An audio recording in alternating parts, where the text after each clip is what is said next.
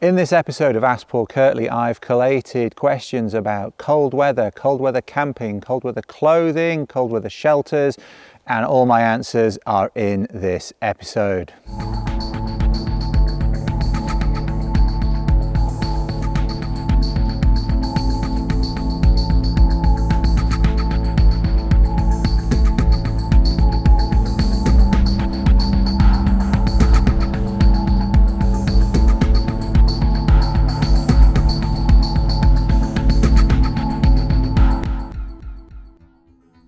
Welcome, welcome to episode 41 of Ask Paul Kirtley. I'm in Scotland. I have just completed two Spey trips, two trips down the River Spey, which I co lead with Ray Goodwin under the auspices of Frontier Bushcraft. We've had a good couple of trips, canoeing trips, and it's been a great time of year to be up here. Um, I'm into my third week in Scotland now, and you can really see the changes. When we arrived uh, three weeks ago, it was literally t-shirt weather. Um, it was like the middle of summer. It was unseasonably warm, and um, it's got progressively colder and colder and it's become progressively more autumnal as well. Um, things were a bit behind when we first arrived but now the birches have gone a full golden yellow, the larches have turned, uh, are turning a nice yellow colour and we've had some other fantastic colour down in the valleys from beech and from oaks as well as aspens. There's been some fantastic colours from aspens this year, golden yellows, but also some pinks and reds. And it's been a very, very colourful few weeks and it continues to be very spectacular. Um, loads and loads of berries up here this year as well. Loads of rowan berries and some of the other sorbus as well. I saw some white beam and some Swedish white beam the other day. Lots and lots of berries on everything this year. And um, yeah, just very, very autumnal autumnal. Um, hasn't been that frosty yet. We've had a few nights with frost here. Um, I'd have expected more by, uh, by this time in October, but it is what it is. But we're starting to get some frosts. It's certainly starting to feel a bit cooler and the hat is back. It's a good opportunity to talk about some more cold weather aspects of being outdoors but as we go into the shorter days and colder weather. Um, there's a few things on my blog at the moment around that topic as well, so check those out. And there will be a few video blogs or wild wanderings, etc., about my time up here in Scotland as well, and some of the things that I've been doing. So check those out on my blog as well at paulkirtley.co.uk. If you're listening on podcast, you can go over there, see the latest blogs. If you're watching on YouTube, again, go over to paulkirtley.co.uk, check out the latest blogs there. Right, without further ado, because we've got quite a few questions questions to get through. Um, I'm going to start. The first one is from Tony Hunt, and it's not really a question, as he admits himself. Um, Hi, Paul. Not really a question, but thought you might like to mention the dangers of using gas stoves, hexamine stoves, etc. in tents. A few years ago, a friend of mine died from carbon monoxide poisoning using a gas lamp in a tent. Maybe a few people out there do not realize the risk. Enjoy your show as always, Tony. Yeah, absolutely. And I have put a few things on my blog about camping in heated tents, and you do need to be careful about carbon monoxide poisoning in tents that have some sort of heat source, um, particularly a wood stove or a lantern or um, or, or, similar. And generally, if you've got an enclosed space that's relatively airtight, you don't want to have a stove in there. You don't want to have a lantern in there with heated tents, uh, canvas tents like the Tentipis and the Snowtrekker tents and the bell tents with stoves in them, there is a chimney which takes exhaust gases outside, but it doesn't mean to say that carbon monoxide can't build up inside the tent.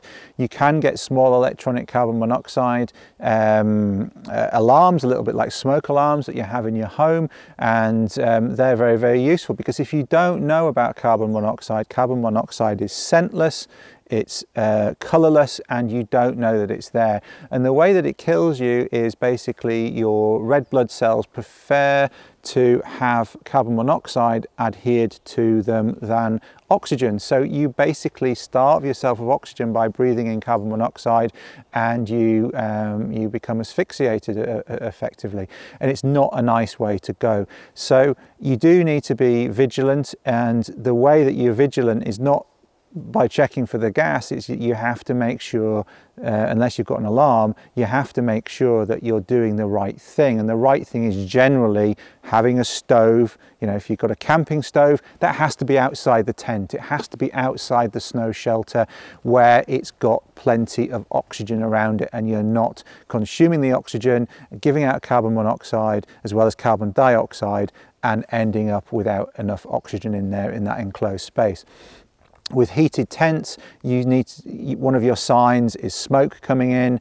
Um, and you're not going to get carbon monoxide coming in generally without there being smoke because most of the exhaust gases are going out. So when we camp in heated tents, we generally have a fire watch. We have somebody who is going to sit in front of the stove making sure the tent's nice and warm, feeding the stove, making sure that the tent's not getting too warm, that the chimney's not getting too hot, that you might have a tent fire, set fire to the canvas. But equally, if there's lots of smoke blowing back into the tent, there might be a, a crosswind across the top of the chimney, then that can, when the stove's low, blow smoke back into the tent. If you're all asleep, that can introduce um, noxious gases as well, which you don't want to be breathing in, including carbon monoxide. So having somebody that's able to manage the stove, keep it running cleanly, keep the keep the place uh, smoke free is a really good way of avoiding the main dangers of having a wood burning stove in a canvas tent and that's something that I would recommend that you do. In the long nights of winter it gets dark early, it gets light late, you can still get seven or eight hours of sleep and have everyone do a fire watch. So you might have 10 hours where people are going to be sleeping and if there are four of you in the tent you can each do a two hour fire watch and you can each get eight hours sleep. It's not that much of a difficulty. You just decide who's going to be next and then when you've got that two hours it's quite you know apart from putting the fire wood into the stove you've got time to write notes time to write a diary time to read time to reflect on your trip. Um, it's quite a good me a uh, little bit of me time when you're actually living in quite close proximity with other people all the time. So having that little bit of space two hours to yourself two hours to your own thoughts two hours of peace and quiet it's actually really quite pleasant. It's not that much of a, an onerous task. So I'd thoroughly recommend if you're living in a heated tent in the winter, have a fire watch. And then if you're in a, in a quinzhee or a snow cave, do not have a stove running inside. It's a big, big danger. Don't have a gas lantern running inside. Have a candle. There's enough light from a candle and enough warmth actually from a candle to, uh, to, to raise the temperature to a more comfortable level.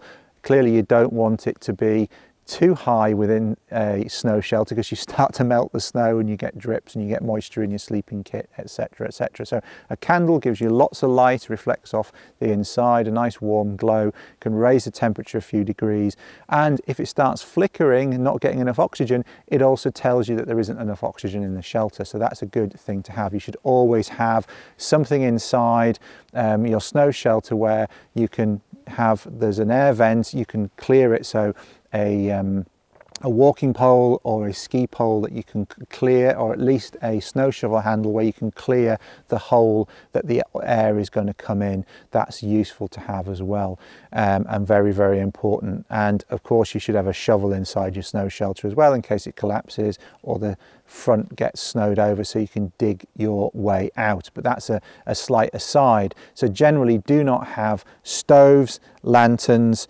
fires in enclosed spaces because you are at risk of carbon monoxide poisoning. So that is a good um, starting point from Tony Hunt. If that's worried you about, say, having a fire inside a group shelter in the woods, like a debris, um, like a bunch of lean-tos with a fire in the middle, there is so much air coming in through holes in the top, holes in the side, holes in the door. You're not that hermetically sealed in there that you're going to ha have any problems getting enough oxygen there. It's, it's very sealed shelters like closed tents, closed snow shelters that are the, the big issue there. And equally, it's the same way that people sitting in their garages with the engine running to stay warm, keeping the heater on, maybe they've locked themselves out of the house, they park the car in the garage, they leave the engine running, they keep the heater on. The garage is filling up with carbon monoxide from the exhaust of the, of the car. People have died from staying warm that way as well. So whenever you've got combustion in an enclosed space, you should be trying to avoid that. You want to get out of that situation. You do not want to be in an enclosed space with combustion going on where the exhaust gases are in that space. That is a way to die a fairly unpleasant and unnecessary death. Right. Got another question here, and I think I've answered it actually from Greg Langer. Um, Greg asks, um, well, he says, as always, thank you for producing brilliant content. Um, you're very welcome, Greg. And here he is talking uh, specifically about some of the snow shelter material that I've put out on video. There was one video particularly about building a, um, a Quinzhee. I've also had some material in my Fjelltur um, film about the uh, ski tour that we did in Norway a few years back, uh, where we had particularly bad weather amongst other things we did on that trip, we, we dug a snow shelter. Um, so there's been a few things about snow shelters on my blog and on my uh, on my uh, material in, in the past. And Greg asks here specifically about the snow shelter. I was watching your bushcraft film about building the snow shelter and became curious of precautions around carbon monoxide in a snow shelter. I know ventilation is necessary, but how does one ensure that the vents do not get drifted in or plugged? Is the easier solution to simply put the candles heat source out before you fall asleep. I'm very curious of your techniques on the matter as I've been considering trying a night out in a snow shelter this coming winter. All right, Greg, so I think I've kind of partly answered your question already, but just to be clear about the answers to that specific question, um, a light aircraft coming over, but hopefully it doesn't pick up too much on the, on the microphone. Um, the answer is that that you're not going to be at risk from a candle. And actually, a candle is beneficial because, as I mentioned in the previous point, um, you can use it as an indicator that it is not getting enough oxygen. It is not, burning a candle is not going to give off so much carbon monoxide or carbon dioxide that it's going to be a problem. It burns very slowly, it burns a small amount, um, not going to be a problem. And if it does start flickering, if it's struggling to burn properly, if it's struggling to combust properly, that's a sign that there's not enough oxygen in your shelter. Um, and it's normally when it's getting down, you know, normal amount in air is about 21%. As it's dropping below 20, 18, towards 16, that's when things stop burning properly. So that will give you an indication that there's not enough oxygen in there. Um, in terms of ventilation, yes, absolutely. Clearly, you want to be warm in a snow shelter, so you don't want it open to the elements um, where you're getting lots of cold air coming in, but you do want some ventilation because otherwise it becomes quite stale in there. There's lots of carbon dioxide from you breathing, and you want to make sure you got some fresh air coming in. So, the way you normally do that, for example, with most snow shelters, is to start with, you want to be up and away from the lowest part of the shelter, um, and then you'll have a cold well in the bottom. So the coldest air will drop there and that's normally at the same level or slightly higher than the door. The door can drop down because again, again then cold air can drop down and out of the door. What we normally do is put a rucksack or a couple of day sacks in the doorway. Now that's not going to completely seal it because they don't match the shape perfectly but it will stop drafts coming in but it will allow some oxygen and cold air to drop out. What you then want to be able to do is suck some cold um, or fresh air in, not too much of course, but enough for breathing. So if you think about the size of a breathing hole, if you had to breathe through the snow, you want something where you can comfortably breathe through that. And if there's a couple of you, enough for, for you to do that. So what we find is if you take the, um, the shaft of a snow shovel, for example, and put a hole in, not directly over any of the sleeping platforms, because then you get cold air coming down directly onto you. Normally away towards your feet, away um, from you, over the cold well, you'll get cold air dropping in, fresh air from outside, cycling through, and the cold air dropping out, and that will flush out any any staleness. So, and in terms of keeping that from drifting over, having something inside to keep it clear. Um, now, um, a, a, ski pole can be good, poke that through. Um, an extended snow shovel handle can be good, poke that through. Something like that, keep that inside the shelter. And as I say, you also want to keep a snow shovel inside the shelter as well. I've certainly had it where the door has drifted over, um, where you've then had to dig your way out in the morning. Um, in terms of the candle, you can keep that running. Use the sort of long um, burn, the sort of nine hour candles, make a little uh, shelf for the candle somewhere in the middle. If say it's a two-person shelter, I'm sleeping on this side, somebody else is sleeping on that side. Cold well in the middle, back of the shelter.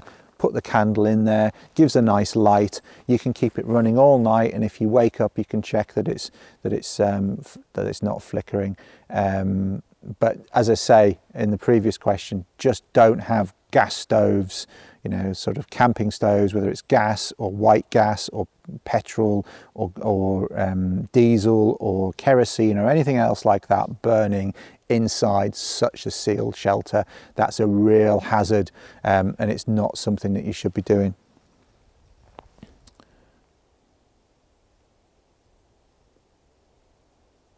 And with a snow shelter, just thinking that you said candle struck heat source, with a snow shelter, you don't want a heat source in there. Candle is enough. You being in there will help raise the temperature. Candle will help raise the temperature. You don't want it above about zero because then your shelter starts to melt from the inside out. Right, next question. Food for exhausting day hikes in Norwegian mountains. Now, this isn't specifically about cold weather, but um, calories are more important in colder uh, times, and uh, not getting exhausted is more important in shorter days. You need to get to where you need to be with the energy that you need to, to have in colder weather. That's more critical in colder temperatures than it is in balmy uh, summer temperatures. So, uh, Michael Puffer asks Hi, Paul. I'm living in Norway and we spend a good part of our summer holidays hiking in the mountains. Unfortunately, where I live and hike in mid Norway, mountains aren't very rocky but have a lot of marshy areas which makes travelling quite exhausting. On our last day hike, where we hiked for several hours to cover about 10 kilometres in such terrain, I got really exhausted and felt totally tapped of energy. It was very difficult to move forward and keep going, although our goal for the day was already in sight, but still two kilometres away.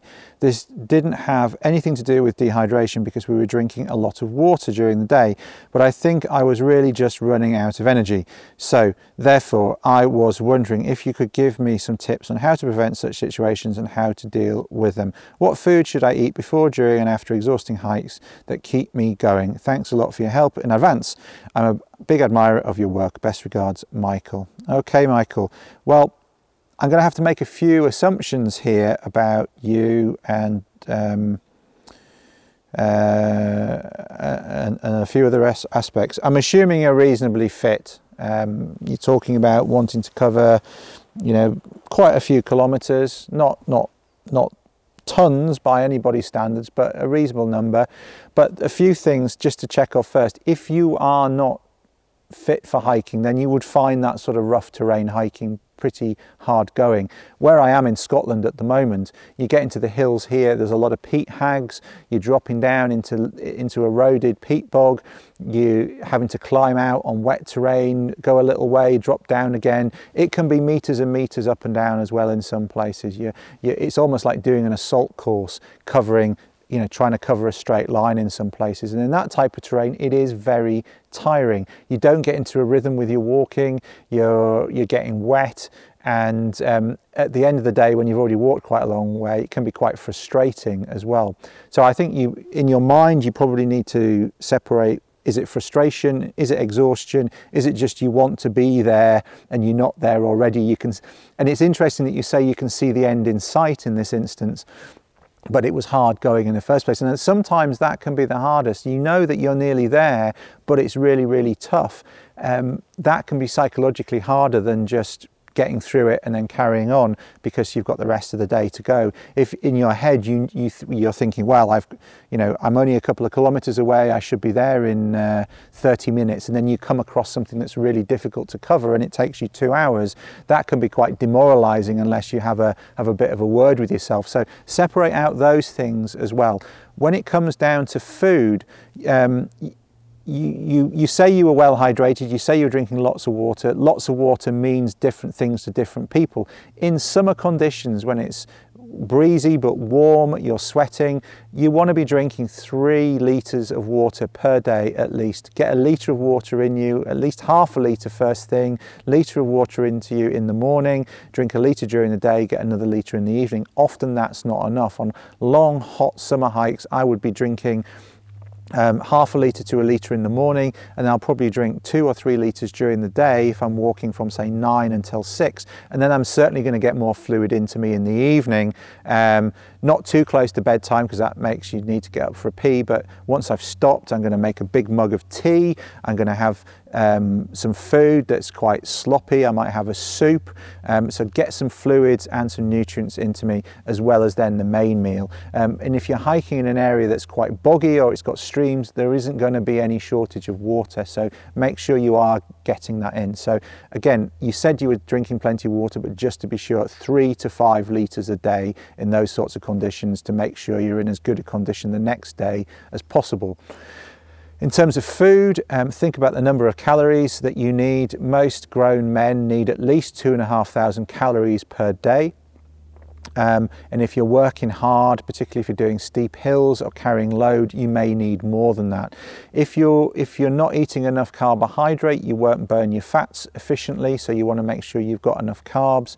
And to start off with, the day before, you want to make sure that you're eating complex carbohydrates, so your glycogen is topped up. Your glycogen is stored in your liver, some in your muscles, and a little bit in your blood. So make sure your glycogen's topped up. You know, a pasta meal or a rice meal based meal the night before your hike um, will get you started. Then you want something in the morning that's going to keep you going. Again, uh, it doesn't have to be exclusively carbohydrates, but you want some carbs in there, maybe some porridge oats, maybe some wholemeal bread and some eggs or something like that. That that's going to keep you going for a long time. Or um, uh, some some granola um, that's got nuts, it's got fruit, it's got um, some carbs in there, as you know, in terms of wheat um, and other grains, as well as some fat, and it's tasty with a with a bit of milk or juice or something that, that's going to give you plenty of energy to start on start during the day. Um, to keep you going during the day, but start you off well. Um, then you want to have a reasonable lunch. I don't like having big lunches when I'm hiking. I tend to eat oat biscuits when I'm hiking. I'll have a few with a bit of cheese or something, or a, or a small packet of tuna at lunchtime. And other than that, when I'm walking, I will just have snacks if I feel like I need them and if I feel like my blood sugar is dropping. Because remember, if your blood sugar drops when too low when you're hiking, that's when you start to make mistakes of judgment as well. Your brain needs um, and runs primarily um, unless you train it otherwise it, it, runs primarily on glucose and you need to make sure that your blood sugar is high enough to provide the glucose to your system. And if you're burning a lot in your muscles if you're burning a lot of your blood sugar in your muscles then maybe your brain isn't getting enough. You start making mistakes with um, navigation timings, all those sorts of things, and you get more irritable as well. Um, so keeping your blood sugar up is, is, is worthwhile. In the first instance, you want to be eating relatively complex carbohydrates. I find cereal bars, granola bars, ones that aren't too sweet. A lot of those breakfast bars have a hell of a lot of simple sugars in them. They're not great. So, you know, like a granola bar or some of the healthy healthy bars, the organic bars that are more complex with less sugar in um, are better or something like dried um, dried banana chips are good some nuts are good because again they're not really carbs but there's a slow drip of fat in there. So a mixture of snacks. And you know one of the classic things and is a reason it's a classic is make up a trail mix. Make up a mix of dried fruit um, so you could put uh, raisins and sultanas in there. You could put some um, dried banana, maybe coated in coconut oil, chuck that in. Some people like dried apricots, although a lot of them contain a lot of um, uh, sulfite, sulfuric acid and, and other issues. Um,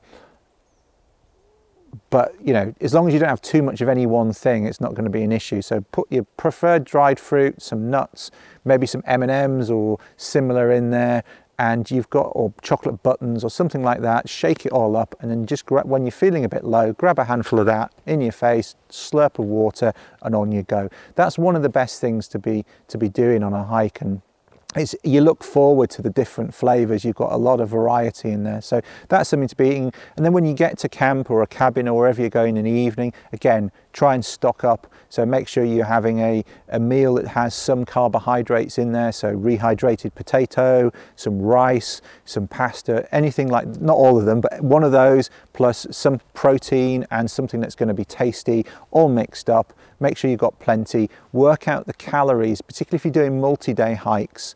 Um, work out the calories. Um, there's a video on my YouTube channel. I will link to it and also um, a video. It's on my blog as well. And there's also an article on my blog with further information about the calorie and nutrition, macro nutritional content of a menu that I put together from things just from the supermarket. So not from specialist camping foods, which many of are good if you buy the right ones. Um, but this is just relatively inexpensive, off the supermarket shelf, which is applicable in many parts of the world. You can pull that together, and that menu is a seven day menu which will fit into a large 10 litre side pocket of a rucksack, the PLCE side pocket. And for those people who've asked what PLCE mean, it just means personal load carrying equipment. It's just a British military term for a standard zip system which fits onto a standard um, rucksack with that zip system. So any PLCE pouch will fit onto a PLCE equipped rucksack. Um, so the idea was to get a whole week's menu in that side pocket. And you can do that at about 3000 calories a day. If you need more than that then clearly you're going to need more space. But you can do that in a lot of it's dehydrated. But have a look at that video. I'll link to it here. But also for those of you that have got criticisms of that also have a look at the nutritional um, article as well, which I will link to here. It's all on my blog as well. You can find that there. That should give you plenty of ideas, Michael, and anybody else that's interested in that. Um, and the other good thing about that article, if you go to my blog about the menu, there's lots and lots of comments where people have put other suggestions, things that they prefer, things that they've found in other parts of the world, things, things that they've substituted for some of the ideas that I have. Lots of great ideas there. There's no shortage of menu ideas.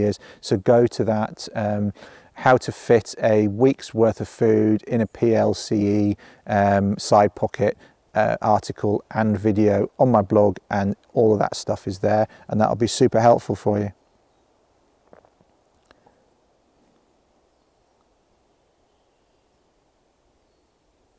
anoraks for cold weather. This is from Ray Tellier. Hi Ray, good to hear from you again. Um, he says, Hi Paul, many thanks for your videos. I'm gearing up for colder weather. Not to sound like a beginner, but how does a canvas anorak keep you warm? Okay, so in really cold conditions, um, cotton anoraks are very good. And a lot of people these days will raise their eyebrows at that because in the last 20 to 30 years we've all been brought up on in the mainstream outdoors we've been brought up on Gore-Tex, Triple Point and similar uh, breathable membrane fabrics and they are the de facto now you know accepted outdoor shell and they do work very well. They work very well at keeping the rain off, they do very well at keeping the wind off. They're not as breathable as some windproof but not so waterproof um, products, but they do a good as a, as a one-stop shell. You know, some sort of Gore-Tex Pro shell or uh, eVent or Triple Point, very very good. That said, in the cold, you don't really need it to be waterproof. If you're thinking about a snowy environment that is going to be consistently below zero, where it's freeze dried, um, you don't need the waterproofing of a Gore-Tex fabric. Um, and in fact, a lot of breathable membranes don't work very well in really cold conditions because a breathable membrane relies on the water vapor. So you, you sweat, the water is vaporized by your body heat, it goes it's maybe wicked out by a wicking base layer, and then it goes to evaporate from your body. It needs to get through that membrane, that shell layer that's on the outside. Now, it needs to stay a vapor all the way through if in going through that um, membrane, that, that almost, it's almost a barrier, but not quite, it's a barrier to water coming in because it's not a vapor, but it allows vapor out. If it gets cool enough that it condenses, then it's not going to escape the system. And that's the problem in really cold conditions with breathable membranes is that the water doesn't transport to the outside and you get water on the inside. You can get frost on the inside, just in the same way as if you use a Gore-Tex bivy bag in sub-zero temperatures, you can get frost on the inside of the bivy bag because the, the vapor from your body doesn't escape the system. And the best way with a bivy bag to deal with that, by the way, just as an aside, is in the morning, turn it inside out and just shake the frost off before it melts. And that keeps the system relatively dry and, and moisture free.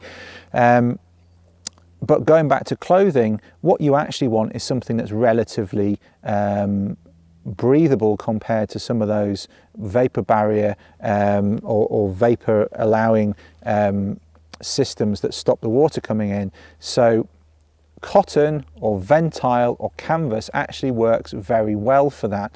Now, a lot of people, as I say, will raise their eyebrows at that as well because we've been drilled cotton is the death cloth. It, if you wear cotton in the outdoors, you will die. If you wear cotton close to your skin and it gets wet and then it gets cold, that is a bad place to be. Jeans are not a great outdoor clothing for the northern temperate um, environment either here um, because when they get wet they're very hard to dry. Things like Norwegian army shirts nice and warm in the cold. Um, the, the typical old um, Norgie shirt um, that a lot of British military people wore. It's, it's cotton with a terry looping on the inside. Nice in, in cold dry conditions shite when they get wet. They're just a, a, bag of wet sogginess that you can't do anything with until you get them over a radiator or, or in a drying room. So what you want um, is not cotton close to your skin. You want merino or synthetic wicking base layers close to your skin. You want some good intermediate warm layers and you want an outer warm layer. Again, I've got videos on layers, I've got articles on layers, I've got videos on clothing combinations. And then in terms of shell, in cold weather, the, the anorak, the cotton or canvas or ventile anorak won't keep you warm in and of itself. It's not an insulating layer, but what it will do is it will allow moisture to escape efficiently. And the last thing you want to be doing in cold conditions is getting wet. You may have to regulate your, um, your, your activity. You may have to ventilate and waft hot air out of your clothing when you're working hard, but generally something that's as breathable as possible in terms of allowing moisture out, but stopping um, snow and ice getting into your clothing is what you want. Cotton works very, very well for that.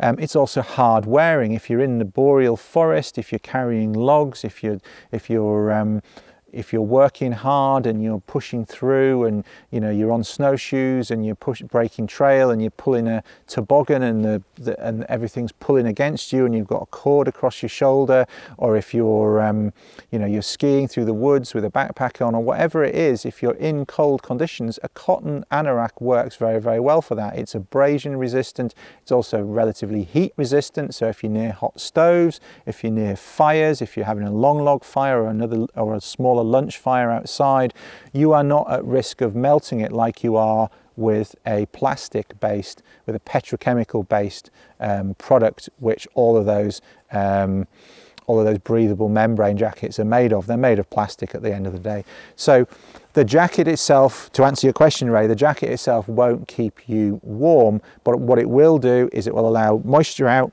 It'll keep the wind off and therefore the warm air close to you, warm air that's trapped inside won't be displaced away. It will allow moisture out and it will allow your clothing to stay relatively dry, both in terms of snow and ice getting on and moisture getting out. It will retain um, heat and it will stop cold winds getting to you. So my top choice for sub-zero environments is a ventile smock.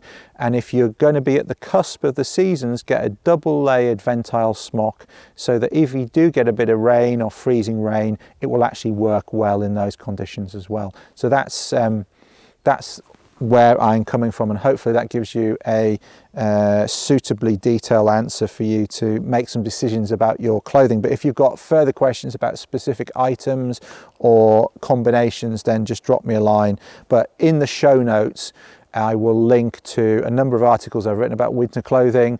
I will link to a video here as well about some of the layer combinations I use in the Northern Temperate. I talk a bit about Ventile there, but if you want the really cold stuff, go across to my blog. You will find in the show notes under Ask Paul Kirtley episode 41 links to all the relevant stuff there. There's more than I can link to in the video here for those of you that are watching on YouTube. And um, clearly, if you're listening via podcast, just go over as you normally do to my blog and get all of the links that are relevant to this episode.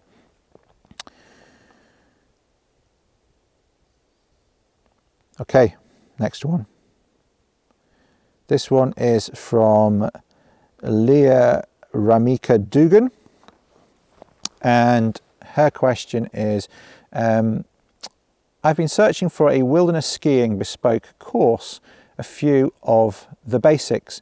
I've just completed an expedition and wilderness medicine course, but some of the elements would be completely different having watched your video. I'm assuming, Leah, you're talking about my Fjell Tour video again. For those that have not seen that, it's, it's a 50 minute film. It's a little feature, little documentary film about one of our trips that we made. It's not on YouTube if you're watching this on YouTube. Um, uh, or if you're listening on my podcast and then you go to YouTube to try and find it, it is on my blog. I will link to it here in the video and it will there'll be a link in the show notes to Fjell Tour as well. Um, a lot of people have missed that film because it's not on YouTube, um, but it is a nice little film. I'm quite proud of it.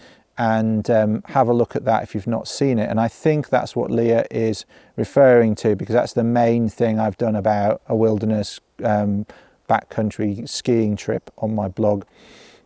Um, she says, I'm not as tough as you were in the video in Norway, but would like a largely stepped down version of this type of course.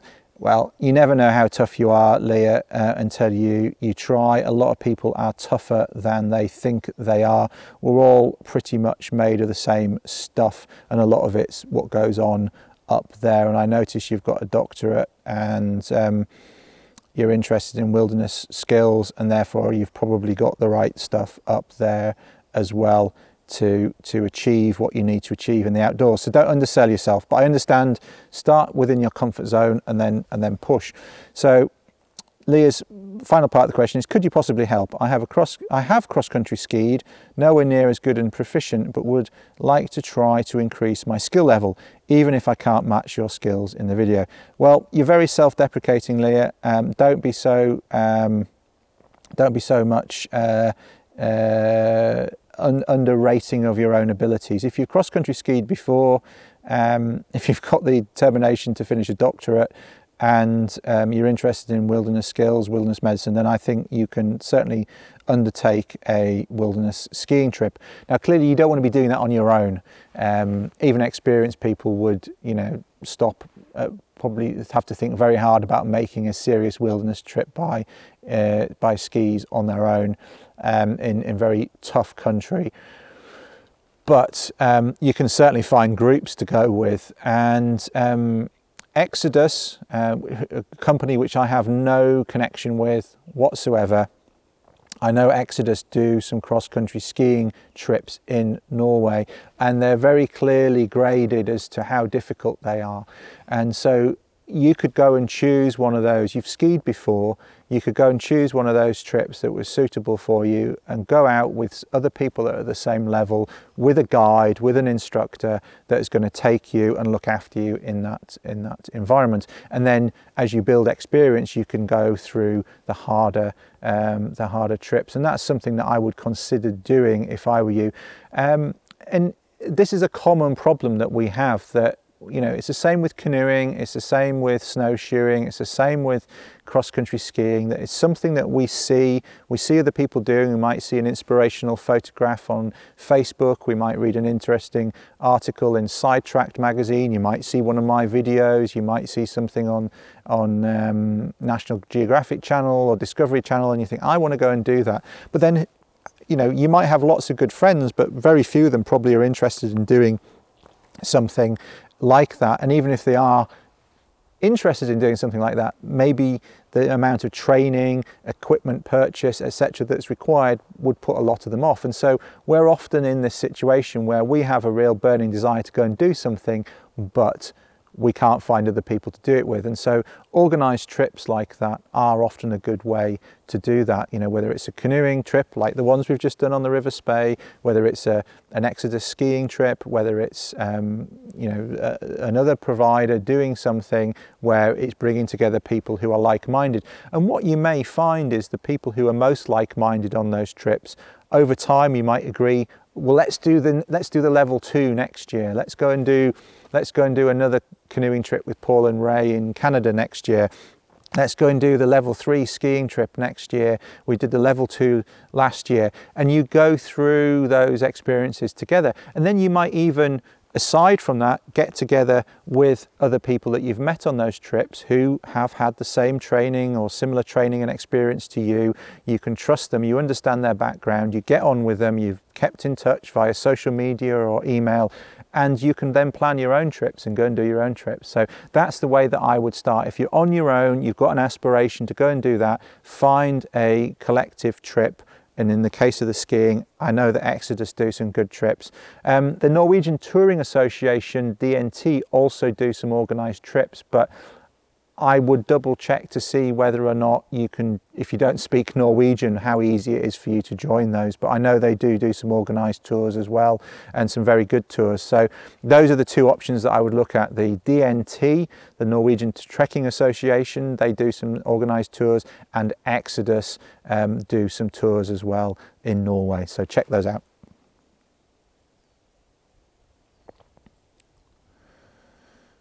Okay, a couple of questions about quinzhees. Ah, from our old friend Welsby Roots, Dave Wellsby on Instagram. This question is from, and there's a he's he's he's pinched one of my photos from somewhere on my blog, and he uh, it's not from the quinzhee video he refers to, but he says, Great quinzhee video, Paul. Would it be unwise to put the snow taken out on top to add thickness.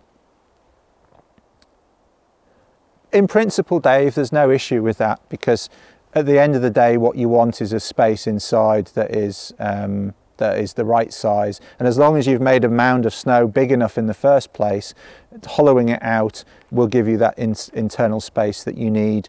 Um, what you you what you don't want to do though is make something too small with the thought that by the time I throw the stuff on the outside, it will be big enough because it won't be frozen on the outside. And then you'll dig to, through the crust to try and make it bigger and you'll end up with a collapsed shelter. So as long as the mound's big enough in the first place, uh, there's no issue with throwing it on the, on the outside in terms of function of the inside of the shelter. The thing to think about though is how do you know when you've dug far enough? If you watch my quinzhee video, you'll know that um, I just used the amount of light coming through the walls as an indicator of the thickness of the wall. Now clearly if you're putting more snow on the outside you're going to block out some of that light coming through and that might throw you off. But if you're using the technique where you put sticks all of the same length through the outside, a bit like the guy from Hellraiser where you where all the nails sticking out, um, it ends up looking like that with um, with sticks all the way, you push those in. Once you get to the end of the sticks, you know it's thick enough. If you're putting snow on the outside of that and you get to the stick, it doesn't matter because you know that you've got to the right thickness of the frozen uh, crusted material. Um, it's not going to collapse the shelter. Um, they should be strong enough to take a little bit of snow on top. Um, the question then really is, do you want to use the snow to extend your entrance uh, tunnel just to make it more protected um, or do you want to put it somewhere else so in principle, no issues, but just bear in mind those couple of things that I, that I mentioned. Um, candles for quinzhees. We've talked about candles in snow shelters. This is another question from Welsby Roots. Um, actually, this is this is uh, this is from Twitter. I wonder if the previous said the previous one was on Instagram. No, they're both Twitter actually. Apologies. Previous one was from Twitter. This is also from Twitter. So two questions about quinzhees from Dave on Twitter. Um, so we've we talked about having uh, candles in snow shelters a couple of times on this episode, and this is what Wellesby's asking about. He's saying, Hey Paul, in a quinzhee or other snow shelter, what kind of candle would you use? Beeswax is non toxic. Yeah, I mean, paraffin wax is fine. Um, beeswax is fine. The main thing you want is something that's quite long life, i.e., long burning, and those nine hour um, or even I think you can get 12 hour candle lantern uh, candles are very good. They will burn a bit faster away from a candle lantern, but in the shelter of a quinzhee, they're not going to get a lot of airflow onto them, making them burn faster. So they should burn quite a long time, even in a snow shelter outside of a candle lantern. And those are the ones that I, I carry for snow shelter. So in my standard winter camping, winter, whether it's ski touring or snowshoeing, um, even if I'm going with a with a with a heated tent, I will take a couple of long life paraffin wax candles with me in case I'm snow um, holing or building a quinzhee. If I know I'm going to be in a quinzhee um, for a length of time, then I will take more. But just as part of my almost not quite survival pack, but just in case bits and pieces, I take a couple of long life candles of the candle lantern variety. You'll get those in any outdoor store outfitters, I'm sure. Last question from Mark Spooner. And this is about toilets in cold and sweaty clothes. and his question is Hi Paul, always enjoy your YouTube videos. I've learnt so much from them and putting them into practice. I have two questions for you. Okay, I'll let you off. How do you deal with things like toilet issues in very cold weather when the ground is solid or you're in icy conditions? Number two, when hiking or climbing anywhere, I tend to sweat and get hot, even in freezing weather on the hike, and then get that horrible cold, wet feeling when arrived at the destination. What can you recommend to help manage heat and sweaty clothes? Um, well, I'll answer the second one first mark. Um, we've already talked a bit about clothes in this um, in this episode, and I won't go over what I've already said. Um, you generally want to have a good um, wicking base layer. My preference in, in cold conditions is for a thin merino base layer next to my skin. Um, you might get a little bit um, damp in, in wool next to your skin, but wool actually gets slightly warmer when it gets slightly damp. It doesn't stay as warm when it's completely wet. That's a, a common misunderstanding, but there is an exothermic reaction when wool fibers take up moisture and that actually helps keep you warm and counteracts the fact that it's, it's a little bit damp. But that's only a, a, relatively small percentage moisture uptake. Um, it will give out moisture more slowly, but it will give it out gradually. A lot of synthetic materials are great for high energy, you know, like high energy cross country skiing, cross country ski racing, biathlon, mountain biking, you know, doing really high energy stuff, trail running, um, fell running, those sorts of things. They get moisture away from you quickly because you're generating a lot of heat and potentially a lot of moisture quickly. But in slightly slower, you know, steadier conditions, that quick wicking can actually cool you down a bit too much. But then again, that's maybe what you need. Maybe you're just getting too hot. But I would imagine it's the combination. Maybe you're wearing too many layers. First off, really old principle, um, but it still stands true. Be bold, start cold. Many people will start a hike, particularly in cold weather, wearing what makes them feel comfortable at the beginning of the hike. Then they'll start moving, and after five minutes, they'll start to be too warm. And unless you adjust your clothing layers, you're going to end up co- continuing to generate, or at least trap too much heat, because you're going to be generating that heat anyway. You're trapping too much heat. That gives your body the signal that it's getting too hot. You start sweating, and that puts moisture into your clothing. And then, as you say, when you stop, you get that horrible cold, clammy feeling and um, actual a physical reduction in temperature because you can't stay warm at the end and you put yourself at greater risk of hypothermia. So what you want to be doing is starting off feeling like I'm a bit chilly here. You know, on a cross country skiing trip, I might just start off wearing a merino base layer and a shell. That's it. And gloves and a hat.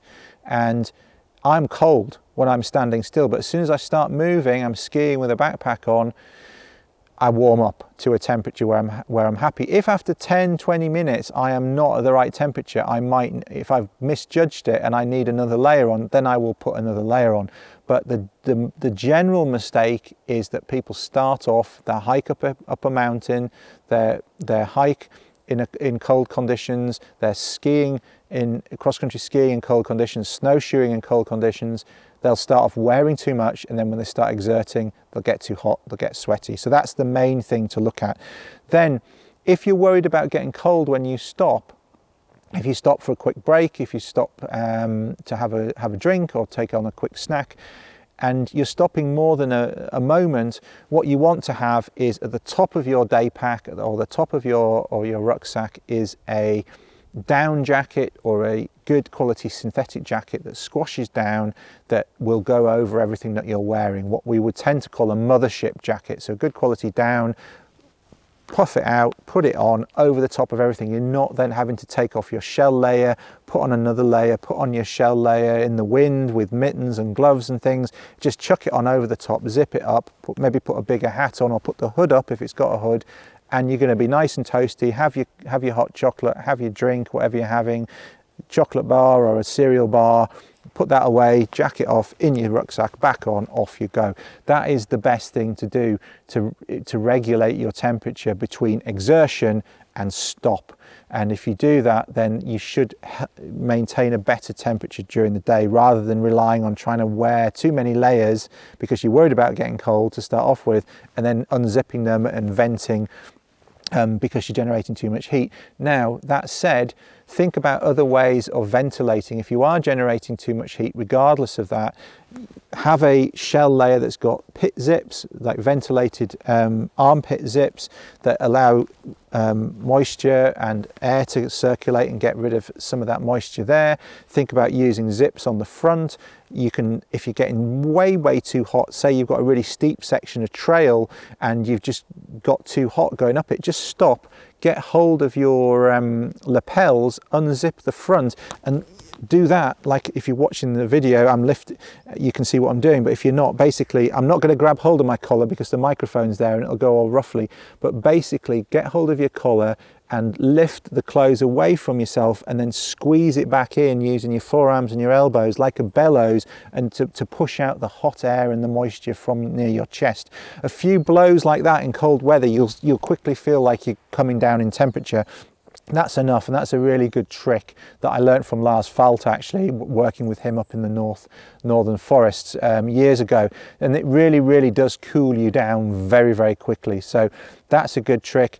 Um, right sort of headwear often people put hats on that are too big in cold weather and then again you, you lose a lot of heat from your head. But equally um, you can get too hot by wearing a hat that's too big. So if it's really quite cold, you don't want to be wearing no headgear because you, your brain can literally get cold. You know, that brain freeze that you get from eating ice cream, you can kind of get that from hiking or skiing in cold weather without a hat on. You can be generating a lot of heat and your, and your extremities are warm, but your head's getting a bit too cold. And that can give you bad judgment. It can give you a headache. Um, it can make, make you make um, navigational errors. So a thin, beanie again thin merino or similar beanie just to keep the outside of your head warm but you're still losing a lot of heat. And then again when you stop you can put a hood up um, you know an anorak hood and then your mothership jacket hood over the top to keep that heat in without losing any more. So you need to be very active in managing your clothing not just taking layers on and off but using it um, as effectively as possible. However expensive your outdoor clothing is it will not manage itself. Yeah, the best Gore-Tex jacket or Ventile jacket or mothership jacket or winter anorak or whatever it is that you're using and the layers that go with it, bigger plane going over, um, they will not unzip themselves, the hoods will not go up and down on their own, the cuffs will not tighten and loosen on their own.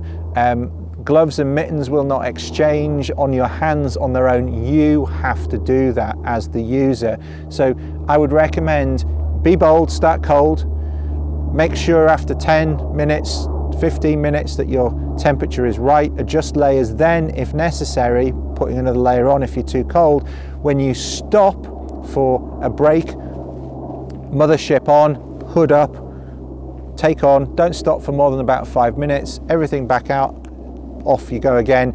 If you're on a particularly steep or strenuous part of the trail, ventilation, armpit zips, cuffs, wafting, bellowing out hot air if necessary, make sure you've got the right headgear on. Those are all really important elements of managing your clothing in cold conditions, particularly when you're going from exerting yourself to being stationary. And hopefully, using those, you'll get to the end of your trip without being so tired, without being so dehydrated, and without having to deal with so much moisture in your clothing. Hopefully, that helps you.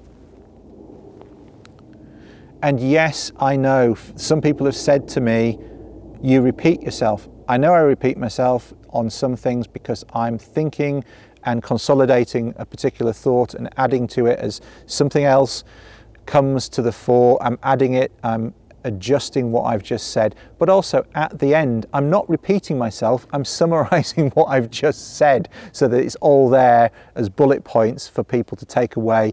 So rather than having to meander through everything again to make sure they've got all the points, they're all there at the end. So it's not repetition, it's summary. Before I go into a rant. Oh, toilets. You had a question about toilets. This is the danger of asking two questions in one mark. Toilets. How do you deal with things like toilet issues, very cold weather, when the ground is solid, or you're in icy conditions? Well, in snow, um, the, the same the same issues with pollution of watercourses exist in winter as they do in summer, for example. So you wouldn't go to the toilet, you wouldn't defecate next to a stream or, or in a stream in summer because you're polluting the water. Same in the winter, you can tell where the streams are, even if they're covered over, the depressions in the snow, or if it, even if it's frozen or not running, you can tell the low points in the landscape. Those are going to be the watercourses. Go to the toilet away from them. First off, if it's really deep snow, what we tend to do is um, trample an area. If we're camping in an area for, for uh, more than a, a short period, trample an area like we would to make a tent platform, flatten it so that it's it's crusty on the top. We leave a snow shovel there, and then when we go to the toilet, we dig a dig down to the ground, and then um, do your business, and then cover it over. Always burning toilet paper because again, the, the, the, feces will break down. Remember, all the animals are going to the toilet in the forest. You know, the moose and the reindeer and the bears and the wolves and all these animals do shit in the woods. Um, the old adage, does a bear shit in the woods? Yes, it does. Um, now, clearly, we can transfer diseases into the environment and pass them on to other humans if we're not careful about where we're going. Now, in summer months, it's best practice to dig down in the top few centimetres of the soil where most of the bacteria are, defecate in there, cover it over, again making sure you don't leave toilet paper because it takes a long time to break down. The bacteria will deal with the feces very, very quickly. In frozen ground, that's harder to do. Um, I would suggest in the first instance, take a digging tool that allows you to dig into relatively frozen ground. If you can't get into the frozen ground, um, if it's snowy, then at least dig into the snow and cover it over. And as the snow melts and the sun gets on it and insects start coming out in the spring, that it will be taken care of by the environment at that time. But the important thing is to not go near to watercourses. You want any residual um, effects to be going into the ground and being filtered by the ground and being dealt with by bacteria and not going into watercourses. If you're in high altitude areas where the ground is often frozen, the advice is slightly different. The advice is often to smear the feces on rock so it's spread thin so that the sun gets to it. The ultraviolet deals with any um, organisms there that might cause a problem. The organic matter gets dealt with by flies and other other um, other uh, species that will that will feed on that. As unsavoury as it seems, everything is always interested in eating something else. One animal's waste is another animal's food. You see flies on on feces all over the world, um, but in the mountains when there's frozen ground and there's not a lot of bacterial action in the ground, even in the summer, the best practice, as far as I understand it, is to smear on a rock. Clearly, don't do it near to a cabin or um, where somebody's going to come across it. But if you're out away from somewhere where there's a where there's an organised toilet in a cabin or a hut or what have you, and you need to go and it's not going to break down in the soil, then that smearing action is considered to be the best practice. So hopefully that helps Mark. Um, and that brings us to the end. So thanks again for your questions. Um, it is cooling off here. It's it's towards the end of the day. It's just gone five o'clock here when I'm recording this at the end of the day, and I can feel the temperature dropping. It's going to be another relatively cool night, but as I say, not as cold as maybe you'd expect at this time of year. So don't think we're going to get any stars tonight. Had a good view of the Milky Way last night. Not a lot of light pollution where I am, so you could see the Big Dipper or the Plough, whatever you want to call it, part of Ursa Major. You could see Cassiopeia, and nicely you could see Cassiopeia sitting in the uh, Milky Way there. Um, really nice uh, view of the stars, and then Orion coming up later on. Um, we had a full moon a week ago and you couldn't see many stars, but we're down to a quarter moon now when I'm recording this.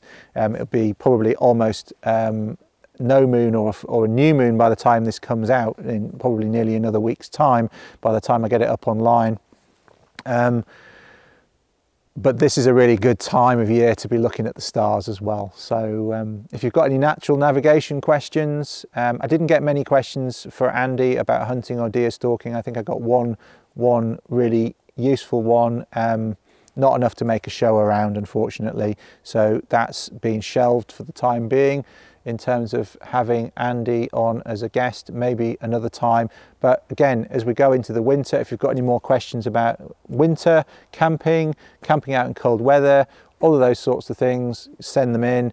Questions about natural navigation, particularly with the stars. This time of year is a really good time of year to be looking at the stars. So if you've got questions about that, if you're looking you know, it's going to be dark fairly soon. I'm going to be seeing the stars this time of year, four or five, six hours earlier than I am in the summer. Um, great time to be out, not too late, but learning a lot about the stars and finding direction. So, questions about that would be welcome. But any of your questions, as usual, I know I've got a backlog. I am actually getting through the backlog now. I had a look earlier today, I managed to get online went through new questions. There weren't that many new questions that have come in in the last few weeks. So I am actually chewing my way through the backlog uh, as well without their backlog being filled up. But again, if you've got seasonal questions, get them over to me and I'll get them answered. Anyway, I've rambled on for long enough. I'm going to go and uh, finish off my day. Hopefully, you have a good day and a good weekend too. Thanks for watching Ask Paul Kirtley, and I will speak to you on episode 42. And maybe we will find the answer to life, the universe, and everything in that episode. Take care. Bye bye.